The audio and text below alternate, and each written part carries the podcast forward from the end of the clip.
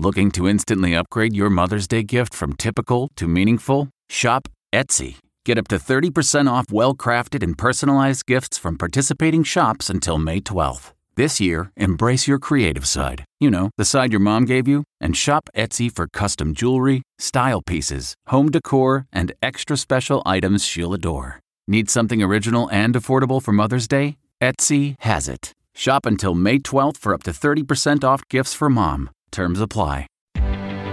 Reporter's Notebook.